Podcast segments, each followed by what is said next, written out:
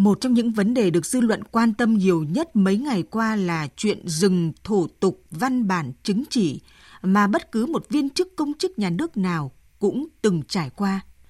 Nó tiếp tục nóng lên tại phiên chất vấn Bộ trưởng Nội vụ Lê Vĩnh Tân trên nghị trường Quốc hội tuần trước. Đại biểu Quốc hội và dư luận phải dùng từ loạn bằng cấp loạn chứng chỉ, rồi chứng chỉ như giấy phép con để chỉ nỗi khổ của công chức viên chức khi tìm mọi cách phải có để chứng minh là người nhà nước, được làm việc, hưởng lương và bổ nhiệm.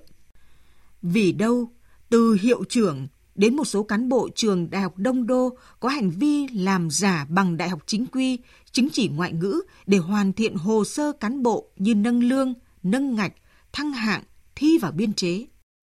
Vì tiền thì đúng rồi, bởi họ kiếm hàng tỷ đồng từ việc làm giả các loại văn bằng.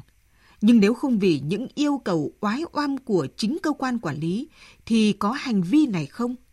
Công chức viên chức có phải chạy đôn chạy đáo, chi khoản tiền không nhỏ, lo đủ thủ tục không? Vì đâu nảy sinh những chuyện dùng tiền mua điểm thi, môn thi? Vì đâu có chuyện công chức viên chức đi học mà không biết học gì, thì để chẵn lại làm đề lẻ rồi cũng qua. Vì đâu có chuyện nực cười, dù bao năm kinh nghiệm trong nghề, đã được vinh danh bằng các giải thưởng danh giá mà vẫn phải đi học, đi thi để có cái chứng nhận đã qua lớp bồi dưỡng,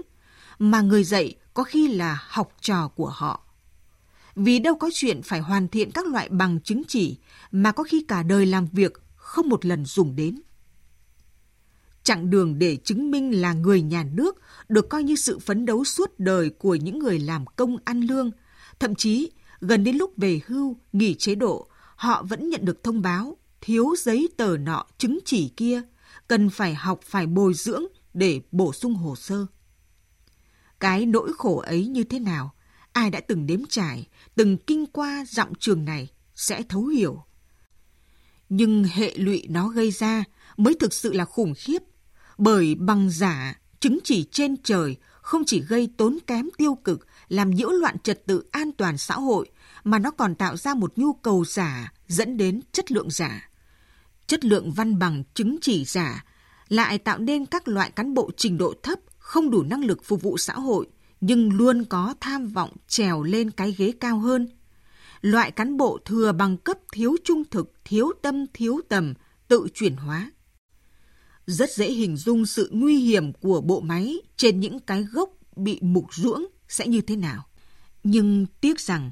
những câu hỏi vì đâu, những hệ lụy từ việc chuộng bằng cấp lại bắt nguồn từ sự lỗi thời của một văn bản quy định về thi xét tuyển, xét nâng ngạch công chức viên chức ban hành đã 26 năm nay, bắt nguồn từ cách làm việc máy móc thiếu tính phản biện của cơ quan, người thực thi. Bởi vậy, yêu cầu cấp thiết hiện nay là cần xóa bỏ tư tưởng nhận thức sai lệch về bằng cấp, lấy bằng cấp làm thước đo năng lực cán bộ, xóa bỏ cái gì đã lỗi thời cũ kỹ lạc hậu, lấy chất lượng phục vụ, chất lượng thực hành để đánh giá năng lực, chứ không phải là bằng cấp, chứng chỉ không thực chất. Khi cái giả của bằng cấp, chứng chỉ bị dẹp bỏ, tất yếu những cái giả khác, chuỗi tiêu cực do tác động phản ứng dây chuyền từ sự giả dối thiếu trung thực trong công tác cán bộ sẽ không còn điều kiện để nảy sinh, phát triển. Dư luận mong mỏi rằng lời cam kết sẽ thực hiện quy trình bổ nhiệm thăng hạng xét nâng ngạch công chức theo đúng quy định thực chất, không thêm bất cứ một hồ sơ thủ tục nào của Bộ trưởng Bộ Nội vụ trước Quốc hội và cử tri cả nước